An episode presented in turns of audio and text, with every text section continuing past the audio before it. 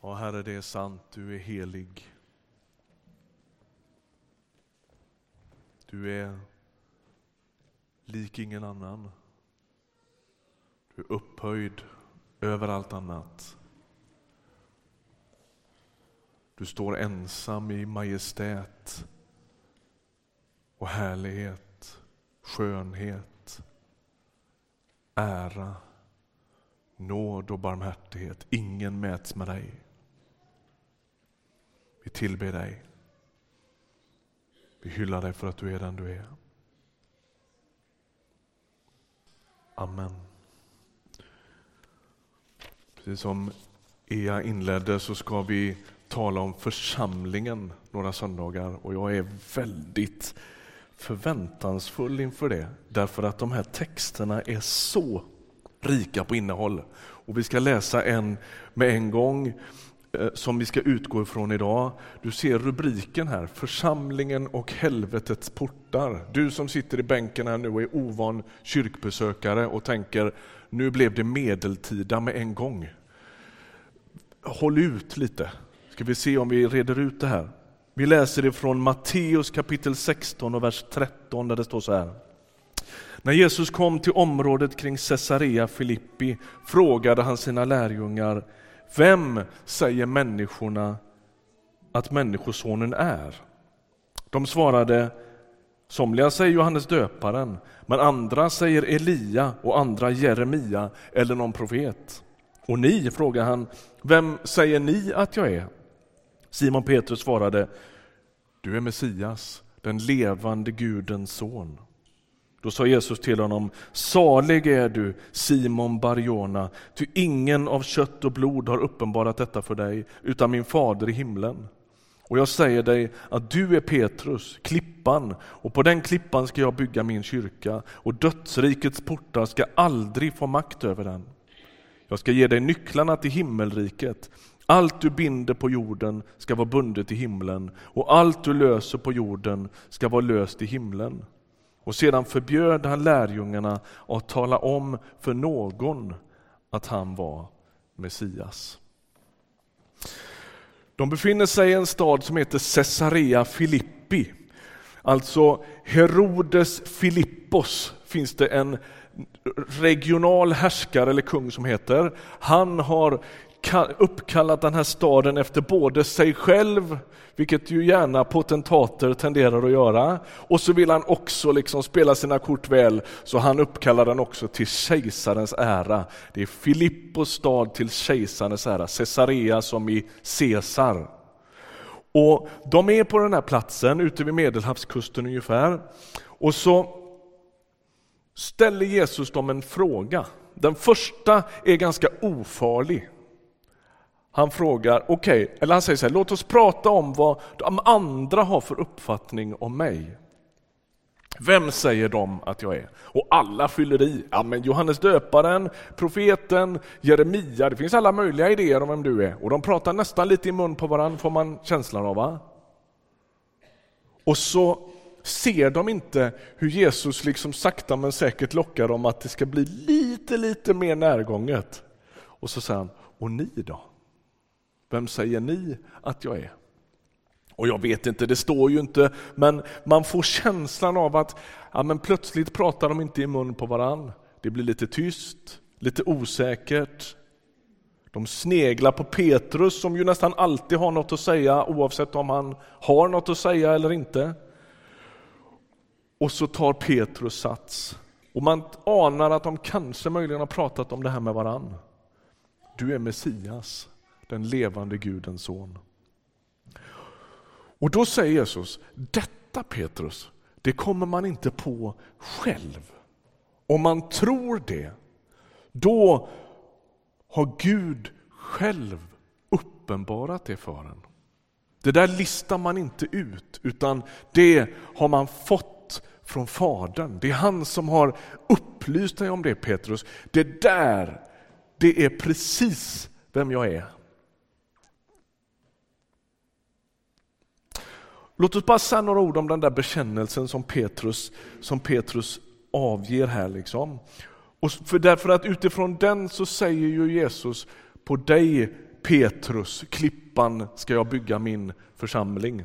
Jag såg en serie, han byter ju namn på honom här va? Han har hetat Simon och så plötsligt får han heta Petrus. Jag såg en seriestripp sistens där Petrus på morgonen går och beställer 10 000 nya visitkort.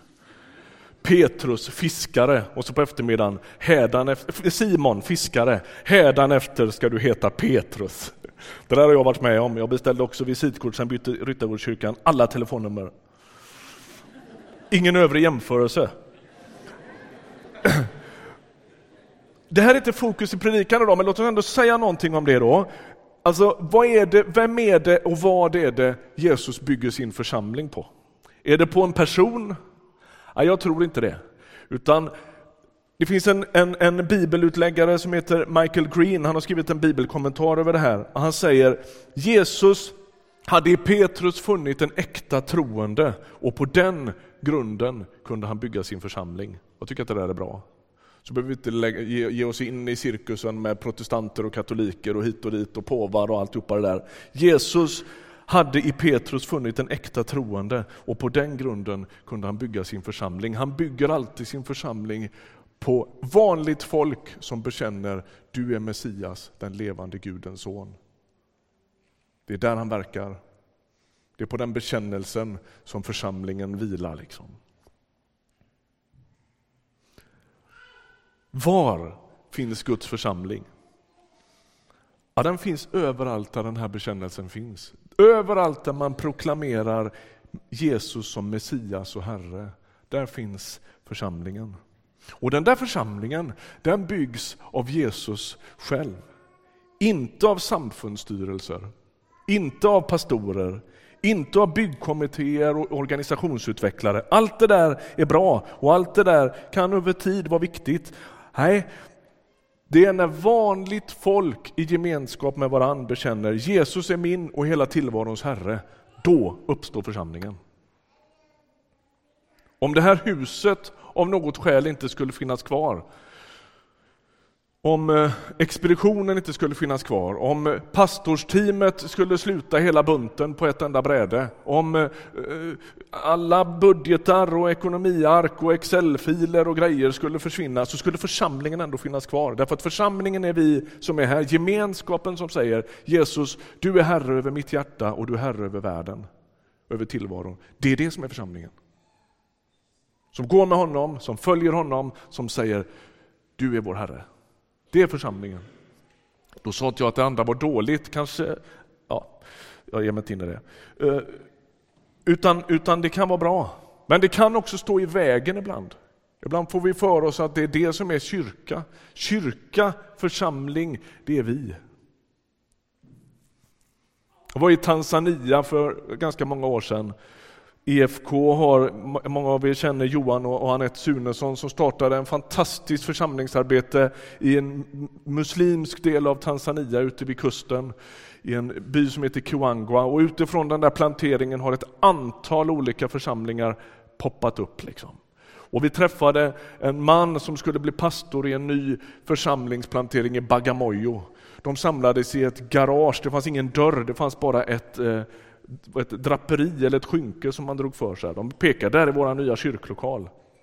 Och vi svenskar som vi är, vi, vi frågar, men vad har ni för strategi och hur ser det ut? Liksom? Och man ser framför sig, ni vet som vi gör, man producerar ord och dokument och strategier och målskrivningar och permar och grejer. Och vad har ni för strategi? Och han sa, first we pray, then we preach. Så, va? Enkelt, nedskalat, fanns Guds församling där? Ja, det är klart han gjorde. Människor bekände Jesus som Herre och så började det spira någonting där. Församlingen är i djupaste mening en andlig företeelse.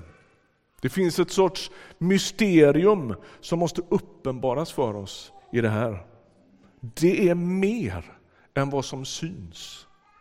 Det är mer än statistik och verksamhetsberättelser, det är mer än hus och anställda. Gud själv bekänner sig till församlingen som en gemenskap och därmed hans egen egendom.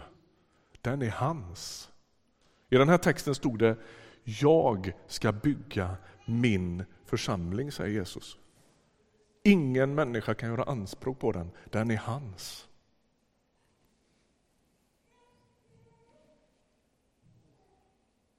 Den är en gemenskap som sitter samman med Herren själv och som därför inte kan likställas med något annat. Vi tenderar ju att liksom snacka mer om olika församlingsstilar och modeller än om den Jesus som regerar i församlingen. Det är inte vi som gör församlingen så unik och fantastisk. Det är Jesus som gör det. Det är för att den är hans. Det är för att han har satt sitt kännemärke på den som den är någonting unikt. Det finns inget stöddigt som församlingspastor att stå och säga det. Vi är så unika. Nej, det är inte vi som gör den unik. Det är församlingens Herre som gör den så ohyggligt speciell.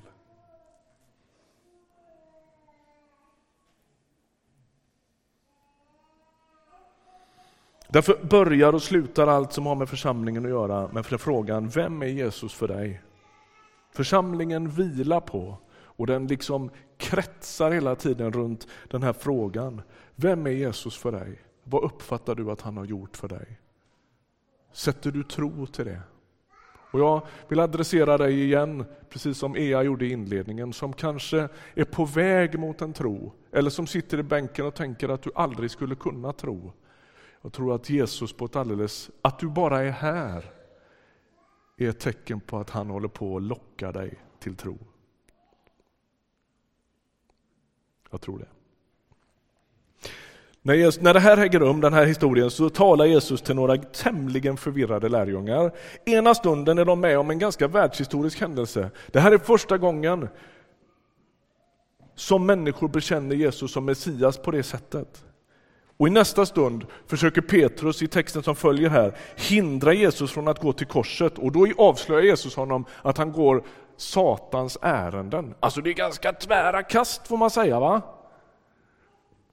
Du, det här har Gud uppenbarat för dig och samtidigt så finns det där, de har inte riktigt fattat vad det här handlar om, de förstår inte Guds väg, de fattar inte Jesu plan med världen och så. Och mitt i det där så är de ändå med om det här och det han säger till dem som för, bekänner och förnekar om vartannat, det är att de ska vara del av en rörelse som skakar världen. De kommer att vara del av någonting som inte kan stoppas. De står i Caesarea Filippi och de står vid ett gigantiskt tempel som är byggt till kejsarens ära. Är du med på det? Det är där de står. Vid ett enormt avgudatempel i vit marmor. Där står de och så pratar de om vem som egentligen är världens herre. Det är så stark symbolik i det. Det är som att stå vid Vita huset ungefär, va? ute i trädgården där framför Vita husets ovala rum och säga, ah, men du vet inte här den reella makten ligger.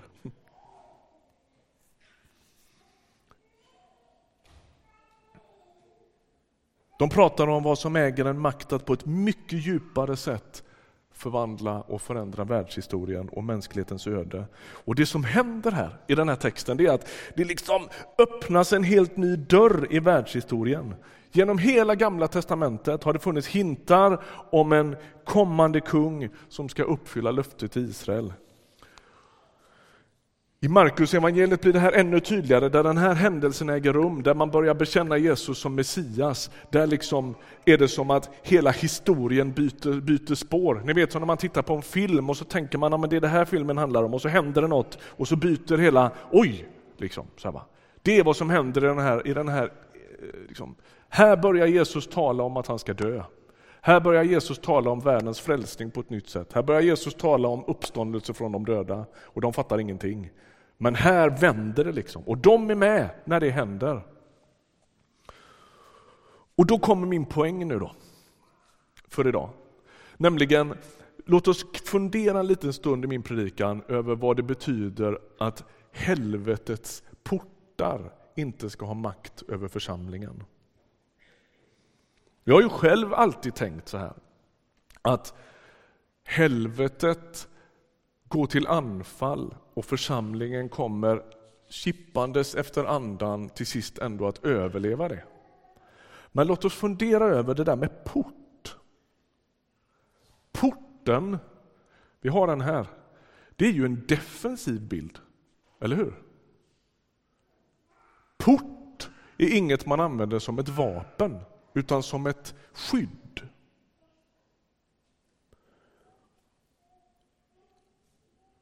Det finns inga förbud mot att bära med sig en port in på ett fotbollsevenemang. Det finns inga massförstörelseportar. Politikerna anger inga mål för hur man ska kunna få ner antalet portar i förorten. Man utrymmer inte Tornby köpcentrum för att någon går runt och viftar med en altandörr. Det kanske man skulle göra när jag tänker efter. Pröva inte det. Don't do this at home. Um, men poängen är den här. Porten är inget vapen, den är inte farlig. Den är något man gömmer sig bakom. Häng med lite nu på mitt, hur jag tänker, se om du köper det. Bilden Jesus målar här, den har inte med ett offensivt helvete att göra och en rädd skara kristna som sitter och gömmer sig och ett sorts löfte om att ah, Amen, till sist ska ni nog fixa detta. Utan den har med en offensiv Jesu kyrka att göra. Och ett mörker och en djävulskap och ett elände som gömmer sig bakom porten där vi går fram. Är ni med på det?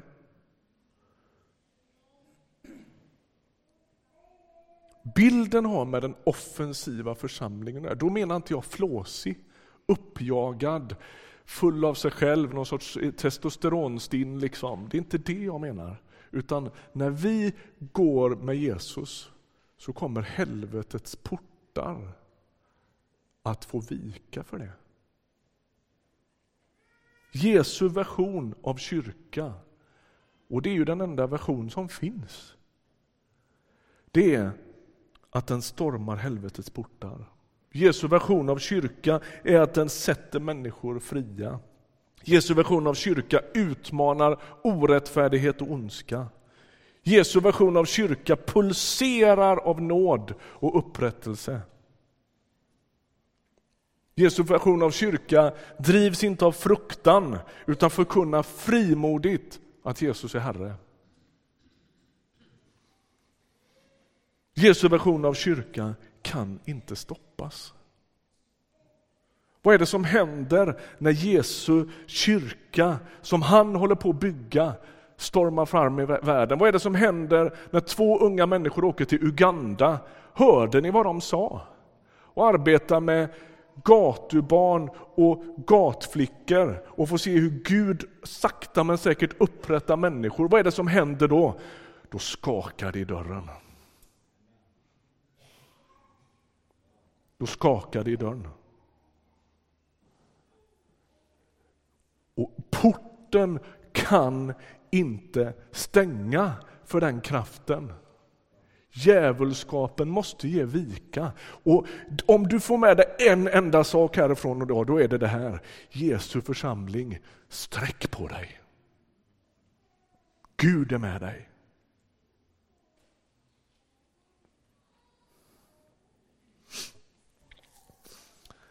Jag tror jag berättat det förut, men det tål att upprepas. För många år sedan när jag var ute och reste i ett team, ett evangelistteam, så var vi på alla möjliga olika platser. En gång kom vi till Rockhammar i Bergslagen. Är det någon som har varit där? Kolla, det var det. Där fanns ingen kristen församling och det är poängen. Vi var där, old school gat, liksom evangelistteam med en Jesusbuss och hela grejen. Liksom. Och vi knackade dörr och samtalade med människor, vi gav bort kristen litteratur och vi grejade och höll på. Och vi hade alla möjliga saker för oss. Vi var på skolan och vi ordnade möten och vi var, det var, jag vet inte allt vad vi höll på med. Det som var slående där, det var att när vi knackade på dörrarna var det fler som trodde på ufon och var med i Svenska ufo-sällskapet än vad de trodde att Gud fanns. Man var med i Bahai-sekter, man gick till den buddhistiska fredsstupan som fanns inte så långt därifrån och, och meditera och greja. Ehm, ytterst få tillbad Jesus Kristus och där fanns ingen gudstjänstfirande församling. Nu kommer min poäng. Jag har aldrig i hela mitt liv kört huvudet i väggen så som vi gjorde i Rockhammar. Det var en sån atmosfär av det var en sån tung och mörk atmosfär. Och jag tänker, jag har varit med team i Red Light District i, i, i Amsterdam, bland, bland liksom det mest depraverade man kan tänka sig. Men inget slår erfarenheten av Rockhammar, lilla byn i Bergslagen. Varför då? Jo, därför att där fanns inte Guds församling. Där firar man inte gudstjänst. Där bad man inte. Där tillbad man inte Jesus. Och det kändes i hela atmosfären. Låt oss komma ihåg det. När vi tänker, vad spelar det egentligen för roll att samlas och tillbe i en kyrka i Linköping ett par timmar på söndag? Vad spelar det för roll att vi den 20 september startar en grundkurs i kristen tro här i kyrkan och att någon enskild människa finner en tro och låter döpa sig här? Vad spelar det för roll? Att vi satsar en och en halv miljon om året ungefär i internationellt arbete för att grunda församlingar i Mellanöstern, jobba mot trafficking i Asien, stödja unga missionärer som åker till Uganda. Vad spelar det för roll? Jo, det gör nytta i det synliga. Gud upprättar människor. Vi hör om förändrade liv på gatan i Uganda. Men det händer också något annat. I det osynliga skälver helvetets portar varje gång. Varje gång. Sträck på dig.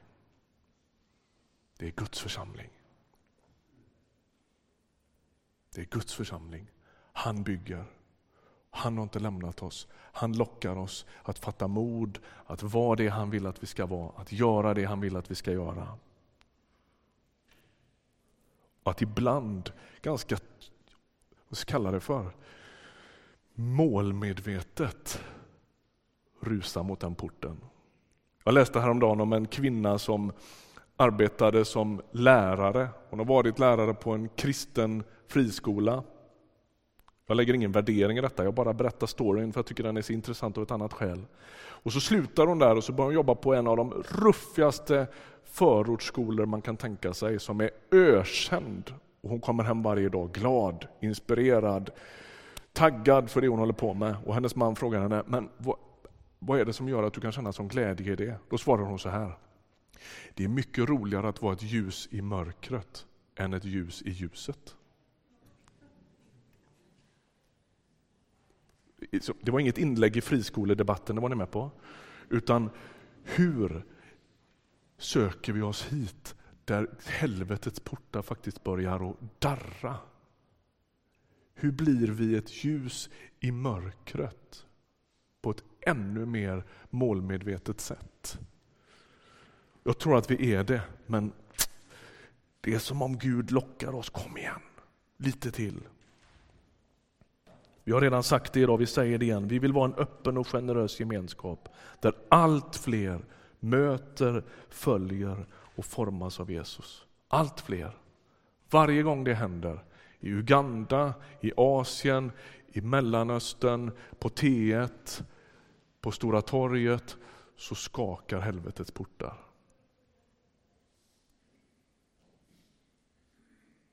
När Jesus ska beskriva hur han går tillväga för att det här ska hända, då säger han så här.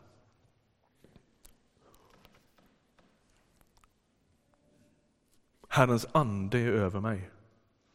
Ty han har smort mig till att frambära ett glädjebud till de fattiga. Han har sänt mig att förkunna befrielse för de fångna och syn för de blinda, att ge de förtryckta frihet och förkunna ett nådens år från Herren.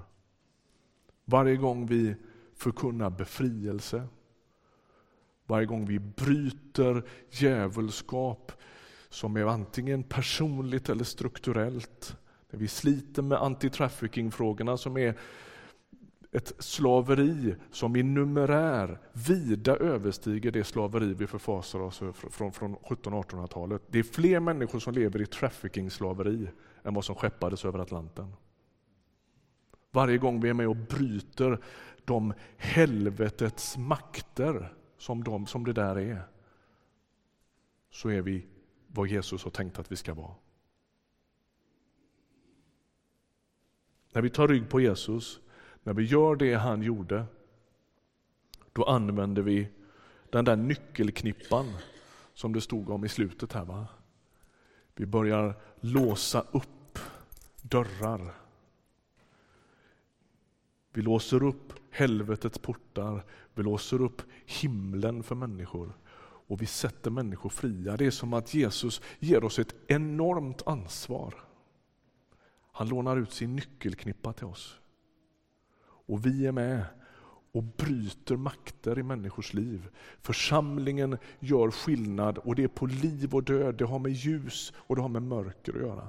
Och varje gång vi blir interna, sysslar med vårt eget, våra egna grubblerier, blir upptagna med oss själva och, och glömmer bort världen utanför så är det som om vi tappar nyckelknippan. Och jag tror att det finns ett tilltal till Ryttargårdskyrkan i det här, nämligen låt oss ta rygg på Jesus. Låt oss göra det han gjorde. Låt oss fatta mod. Sträcka på oss. Förstå att det spelar roll. När vi, gör vår, vi gjorde vår insamling innan så gör vi inte en insamling till att en budget ska fixa ihop sig. Det handlar om helvetets portar. Det handlar om att vi tror att det gör skillnad.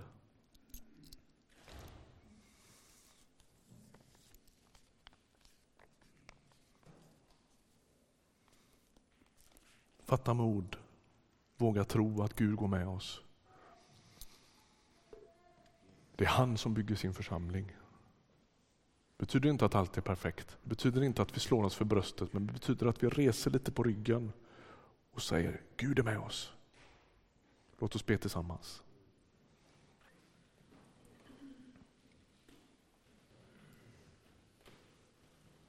Tack Herre för att du aldrig någonsin lämnar oss ensamma. Tack för att du är vår Herre. Du är vår källa till liv. Du är den som ständigt, ständigt viskar in i våra liv. Fatta mod. Tappa inte modet. Var inte rädd. Var inte rädd utan tro. Tack att du går med oss. Tack att du har gett oss din heliga Ande som liksom blir den, det blodsystem genom vilket vi lever våra liv.